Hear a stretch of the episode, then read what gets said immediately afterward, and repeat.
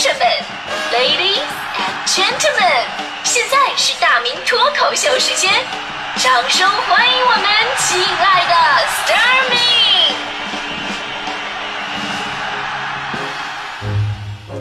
好，欢迎各位来到今天的大明脱口秀，我是大明啊。今天呢，咱们说的是那些年你买的旅游纪念品当中有哪些它根本就是个坑呢？哎，这个大家伙参与热情度真的是，我发现今天真的是挺高、挺高涨的啊！充分体现出就是咱们消费者在旅游购物上当受骗这一块丰富的经验，是吧？因为大部分朋友呢，就是好不容易我出去一趟啊，都会暗示自己说一定要买个纪念品回来，要不好像没去过那地方一样。最常见的就很多朋友都提到了，刚才冰箱贴啊，冰箱贴就不用说你们，就我们台主持人小霍，就是冰箱贴的疯狂爱好者，真的啊。就这个东西它便宜啊，然后一目了然，你去过哪儿，对吧？所以呢，到哪儿小霍第一件事就是划了当地的冰箱贴，为此特意买了一个大冰箱。你看，这平时家里都不怎么做饭啊，所以他家这个冰箱就特别讽刺。外边一看，冰箱密密麻麻、满满当当，打开门里边一看，里边啥也没有，都没有接电。然后现在过分到什么地步了呢？昨天小孩还问我说：“大明，你春节出去吗？”我当时以为他问我春节有没有时间替他上班，我说我春节不出去啊。就他说了啊，那如果你出去旅游的话吧，我就想让你帮我带个冰箱贴。说你不去这个地方，然后让我去，你让我帮你带，这啊。说实话，我就特别想跟小花说说，其实特别简单。你要这么喜欢冰箱贴的话呢，在淘宝上能够买到全世界。其实呢，我最开始我也挺喜欢冰箱贴的，但是我会发现啊，就这玩意儿它根本就不能称之为艺术品，也不能称之为纪念品，它没有什么特点不说吧，质量还特别的差。就很多贴段时间，你就会发现了，贴片跟表面就分离了。你这还不算什么，就我买冰箱贴呢，我是比较注重实用的，对吧？我觉得最好哎带个平起子的功能，它是最好的，对吧？很多朋友买冰箱贴也是买那种平起子，是吧？随随时开瓶很方便，就往冰箱上那么一贴，然后拿这个啤酒来啪一开，方便吧？现在呢，我朋友到我家起啤酒，就刚要拿冰箱贴这个瓶起子，我就说哎别别动那个，别动那个。那个还有那个那那个都别动，都别动，都别动啊！我跟你说，那玩意儿起不了，那一起就弯了，一起就弯了，根本起不开。你要是喝啤酒是吧？喝啤酒，你把啤酒拿来，我给你拿牙咬开。真的质量特别的差。还有我以前那个去杭州河坊街逛街去，我记得我第一次去杭州的时候吧，就杭州的刺绣啊。特别的好啊，丝绸刺绣什么，这个我们早有耳闻了。然后呢，我当时第一次去的时候，我就一直想给我妈买一个，就类似于丝巾那样的东西。当时呢，看上一些，看上一条这个带刺绣的丝巾，我说这不错，看挺好看的呀。然后老板说：“哎呀，小伙子啦，我们这个杭州的杭绣啊是非常有名的啦。”我说：“哦，原来这个叫杭绣。”然后我特别开心，然后没怎么讲价，我就买了。后来我妈也挺喜欢的，一直相安无事。结果呢？有一次我去苏州旅游，我看到了一条一模一样的。我当时心里纳闷，我说我我好奇，我上去问了一嘴，我说哎啊，怪不得人讲苏杭苏杭啊，苏跟杭是连到一起的。你看苏州也卖杭绣啊，这个。结果老板说什么杭绣啊？这个是苏绣，好不啦？苏绣俩东西。但我看他们俩明明就是一批货呀，这还不是最奇葩的，就是我我就发现我怎么跟这条丝巾那么有缘。去成都的时候，又看到了一模一样的啊！我那次上去问，人家告诉我这叫蜀绣。后来我就拍张照片，我直接发朋友圈了。我说万能的朋友圈啊，谁能告诉我这玩意儿到底叫什么？不一会儿，有一朋友回复我，告诉我答案了，说啊，这个我买过，湖南的叫湘绣。合计一条丝巾，怎么那么多笔名呢？这是。后来我了解了一下，其实啊，这个杭绣、苏绣、蜀绣、湘绣，人家都是真的有这个工艺在的，绝对是我国刺绣艺术的瑰宝。它它还是有区别的，除了地点的区区别之外，它这个针法都是不一样的，那针法都是不一样的。但是问题是什么呢？就是咱们去很多买纪念品的地方吧，很多地方都糊弄游客的。就这些丝巾，既不是杭州，也不是苏州，也不是四川，也不是湖南的，很可能都是义乌的，你知道吧？真的。那年大家伙可能总结过这个，就是无论你走到中国的哪个城市，都能在这条这座城市当中找到那么一条卖小商品的街道。比方说杭州的河坊街啊，上海的田子坊啊，福州的三坊七巷啊，南京的夫子庙啊，啊对，北京的南锣鼓巷啊，对吧？所以说每个城市有着不一样的特色哈，但是说这条街上他们卖的都是义乌小商品啊。就好像我去云南丽江，我一直有个疑问：为什么云南丽江两边很多卖特色产品的都是在卖非洲鼓？真的，你去云南丽江，你你走几步就看到一个非洲鼓店，前面坐一个或者几个人啊，啪啪啪打鼓的，给我造成一个误解啊，原来非洲鼓产自丽江。当然，我刚才说这个现象啊，就有的城市它已经意识到了，呃，并且逐渐的改进。比方说咱们北京的南锣鼓巷，那跟以前确实不一样了。呃，福呃上海啊、福州啊、杭州、南京这些有历史文化底蕴传承的大城市，这两年也开始慢慢结合自身特点，做一些好的文创产品。但是咱们说，还有很多的城市啊，这种低劣的旅游纪念品却仍然继续泛滥，低端化、地摊化现象，其中甚至还有很多根本就是个骗局。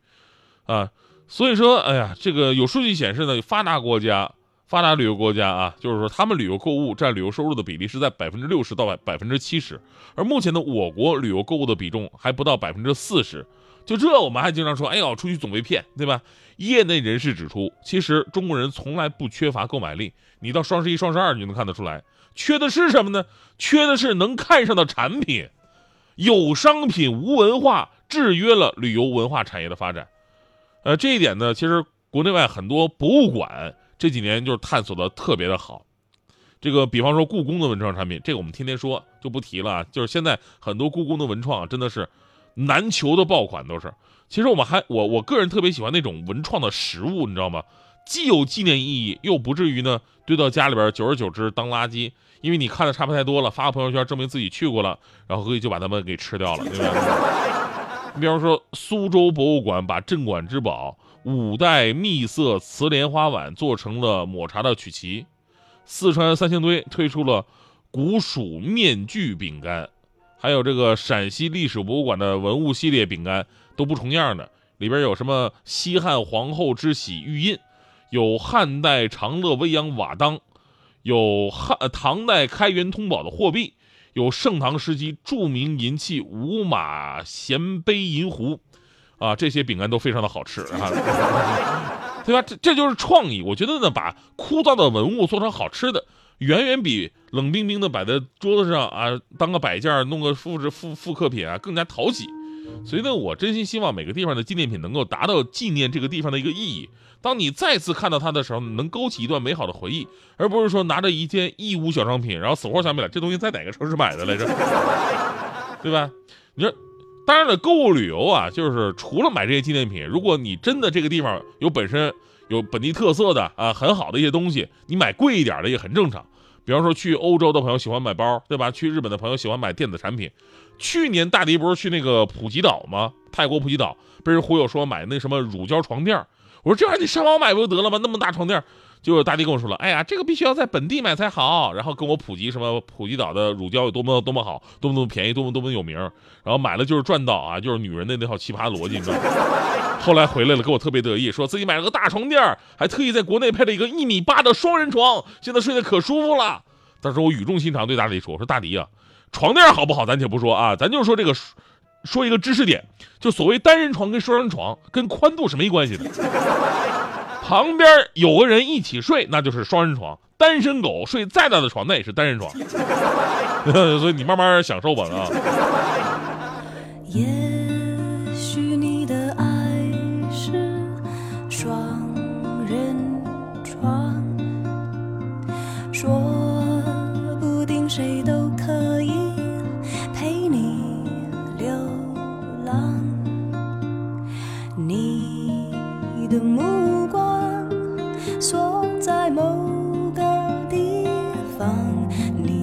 像是一道墙，内心不开放。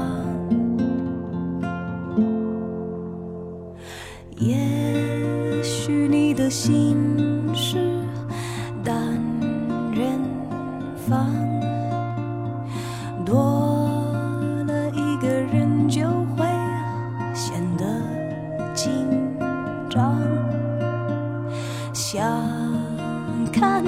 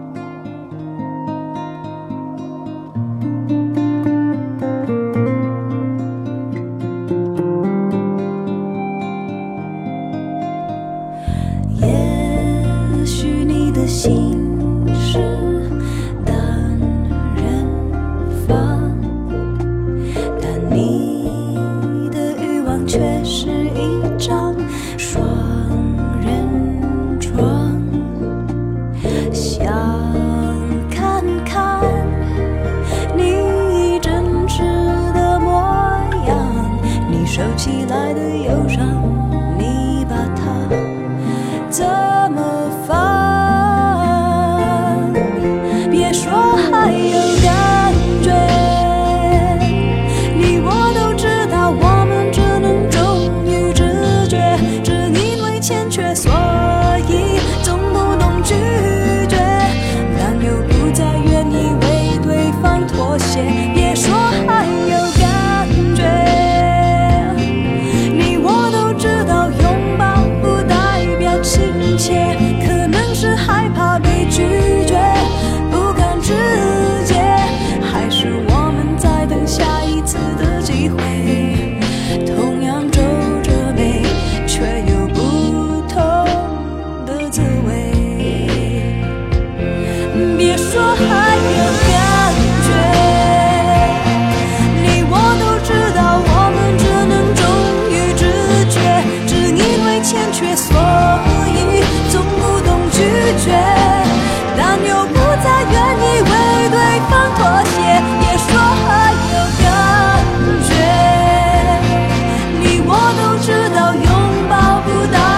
倾斜，可能是害怕被拒绝，不敢直接，还是我们在等下一次的机会。